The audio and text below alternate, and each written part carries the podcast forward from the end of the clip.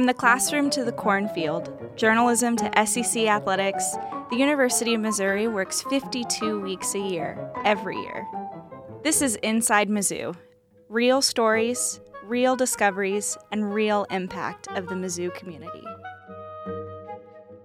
Today's episode is called Musical Missouri. Music is a part of our way of life, as the food we eat or the air we breathe. We listen to it while we work, while we exercise, and while we cook. It's a bonding experience between friends and family. It generates emotions and it shapes identity. Joining Chancellor Cartwright today to discuss music and the ways it impacts our community are Dr. Brandon Boyd, Assistant Professor in the School of Music and Concert Chorale Director, and Rachel Hahn, a PhD candidate studying music education. Thank you all for being here today. Uh, Thank you. Dr. Boyd, let's start with you. Uh, could you talk a little bit about the role that music plays in community? Sure. Um, um, the first thing I think about when we think of music in our community is it's everywhere. I mean, you can go to the grocery store, you can go to church, you can go to the gym. I mean, you can go anywhere and you're hearing music. Um, I think of um, music kind of like a lady I remember from my childhood who um, was kind of like music. I mean, she didn't have to have an invitation. She was just everywhere. um, uh, sometimes you would go, "Wow, did you get an invitation here?" No, no, but I heard about it, and she showed up. One of the things about her, though, just like music, is um, she was never overbearing. You know, she was in the space and she was there, um, and she was always a servant in some ways. And so, as I think about music, that's what music does. It serves our community so many different ways. Um, some people listen for easy listening. Mm-hmm. Um, some people go to it to get into that space that they want to create for themselves, a personal space. Um, some people need it for energy. Um, and so it has all these roles. But you know, my connection to music is is I can see how that's more so the product of music, um, but the process of music is is related to music education, which is you know why I'm sitting here today, and why I think it's so important in our universities and why we have Rachel Hahn here. You know? yeah, Rachel, do you want to talk a little bit about um, music and its role in the community as well? Definitely. So, when I think about community and building a culture and how music is involved in that, uh, I think of the unique aspects of music that both speak to the universal sense of a community and also the individual sense of a community. Um, I was thinking of an example, and for example, uh, whenever I think about Queen's, we are the champions. I can't help but think about my experiences uh, driving home through the middle of the night to St. Louis to mm. see the 2011 World Series uh, game six and seven with my dad and how we watched that together. Uh, but at the same time, even though that experience is obviously a very personal, individualistic one for me, uh, I think that song also evokes a lot of memories for just all St. Louisans. Um, and it really built a sense of community around that particular baseball team. Um, so, just the magic power, I think, of how music can both unite us in a community and also serve our individual purposes. As Dr. Boyd was saying, we each use it for our own needs, mm-hmm. uh, whether that's easy listening or actively engaging.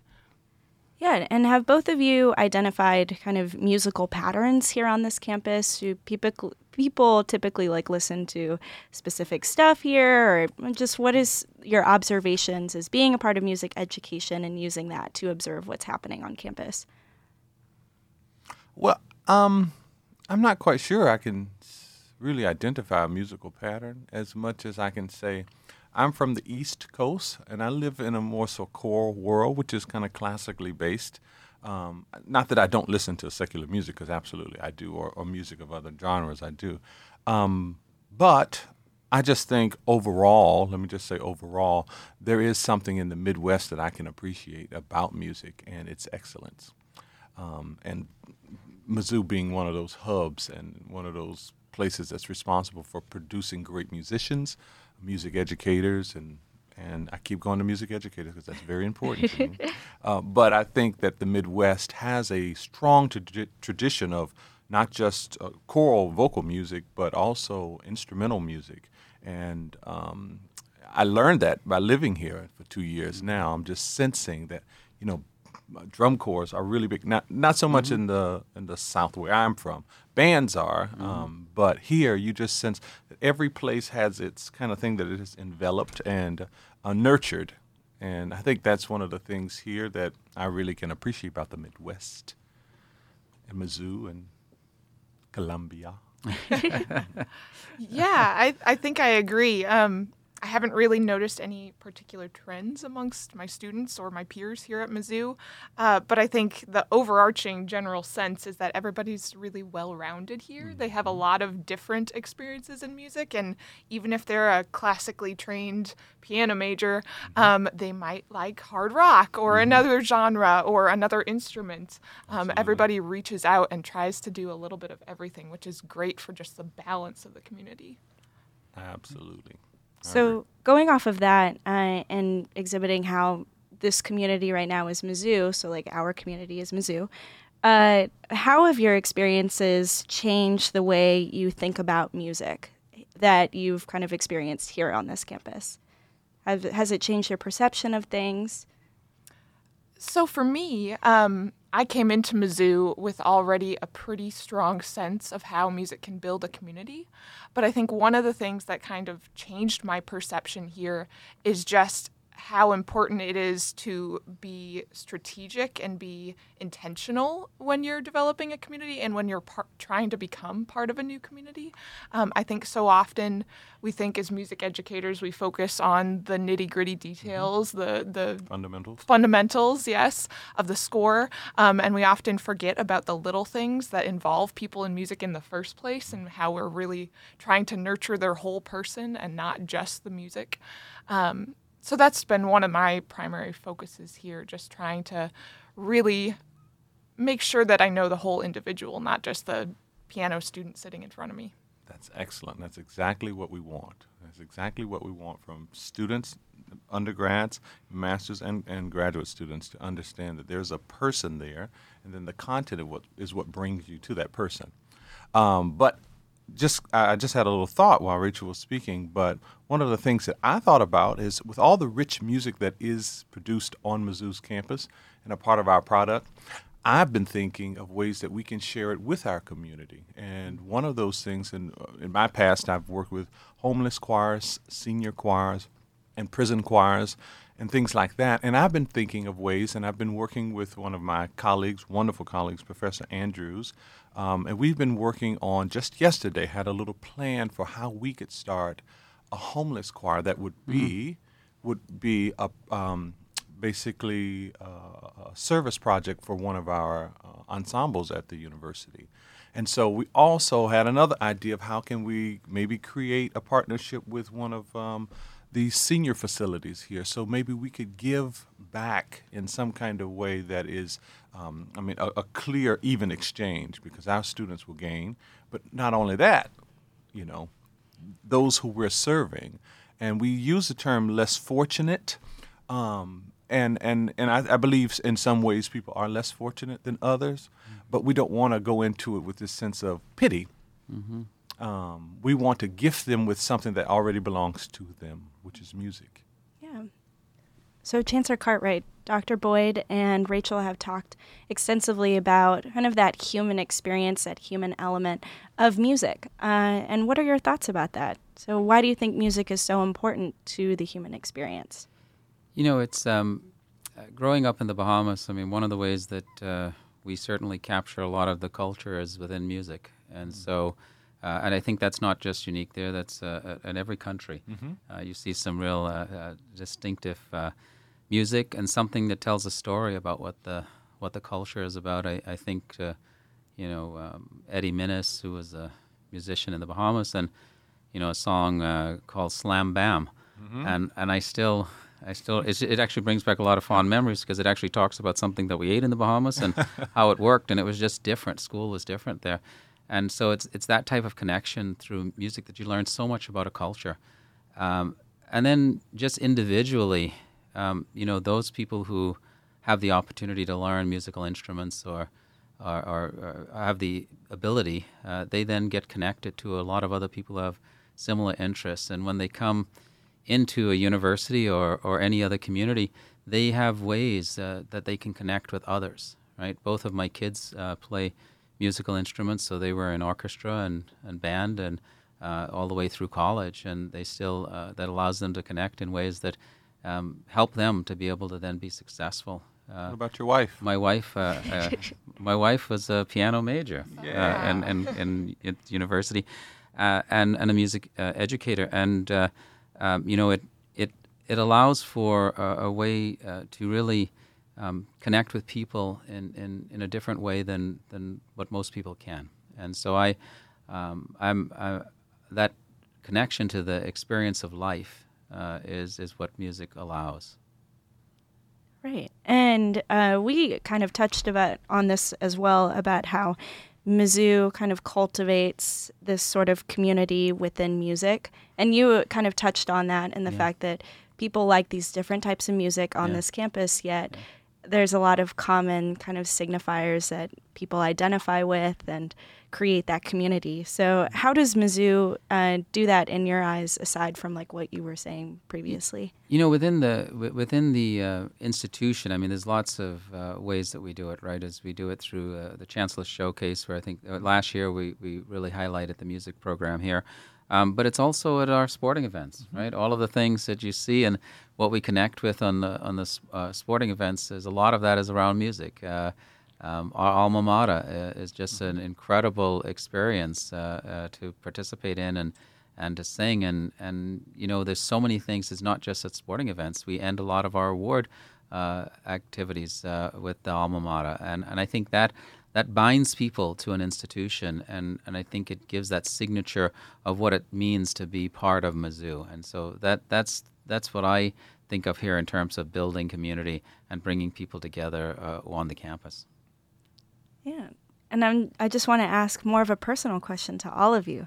So, I'm a really big fan of playlists and Spotify. I love creating them, especially when I'm in my moods or something happens. And so, I've got um, my answer to this question, but I want to hear all of your answers.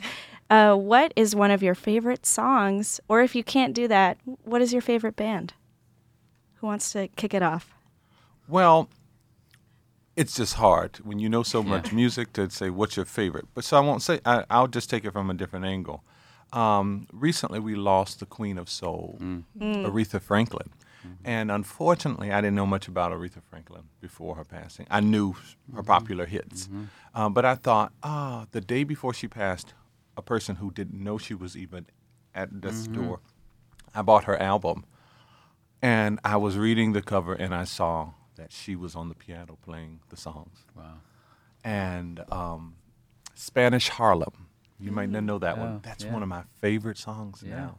And I listen to it all the time. Um, and I just had no idea I liked her so much. um, but I do because she, she's a pianist, she's a singer.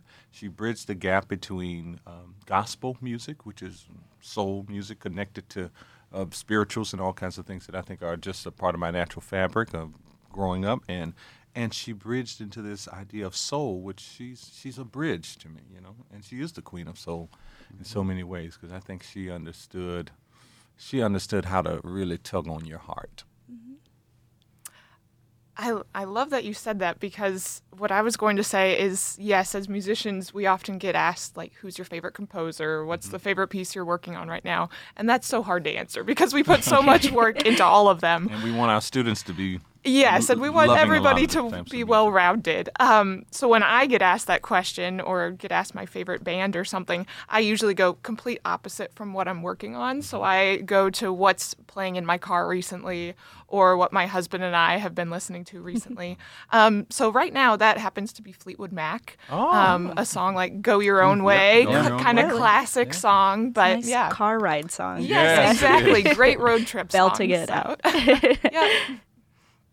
Um, yeah, it, it, that's a tough question for me. It's always uh, really hard for me to answer that one. Uh, you know, when I think about uh, music, uh, it depends on what I'm doing, uh, which music I want to listen to. If I if I need to work, I typically will listen to classical music because then I can, and only instrumental. I can't take anything with words, so uh, it just creates too many too many thoughts in my mind. Um, but uh, you know, I, I I think back to some of my, my favorite artists and um, Otis Redding. I really enjoyed Otis Redding growing up. Um, and of course, Bob Marley. I mean, I was in the Caribbean, so you, you get a different in, influence. And, and who I mentioned, Eddie Minnis, who, who was a re- remarkable Bahamian um, artist uh, uh, in, in many ways and, and created just some really fun songs about the culture uh, of the Bahamas and teaches you a lot about, uh, if you can understand the accent and it, teaches you quite a bit about the Bahamas. Uh, uh, so yeah, any any of those uh, people I, I, I, go to, and um, and then I, I, enjoy a lot of the more recent uh, artists also. So I have a, a large collection of different types of music at once. Well, thank you all for being here today. I really appreciate all of the insightful words you had about music. Uh, but um, before we go, I have one more thing for all of you. So let's, we're going to kick it off. We've been waiting on. I know, I know you have. we're, we're, patiently waiting. I hope it's about music. oh, oh, sorry. Um, how does a rancher keep track of his cattle? Huh. Um. mm. Okay, I'm gonna, I'm gonna cut you off. No cut you all off. Yes. With a calculator. Oh, of course.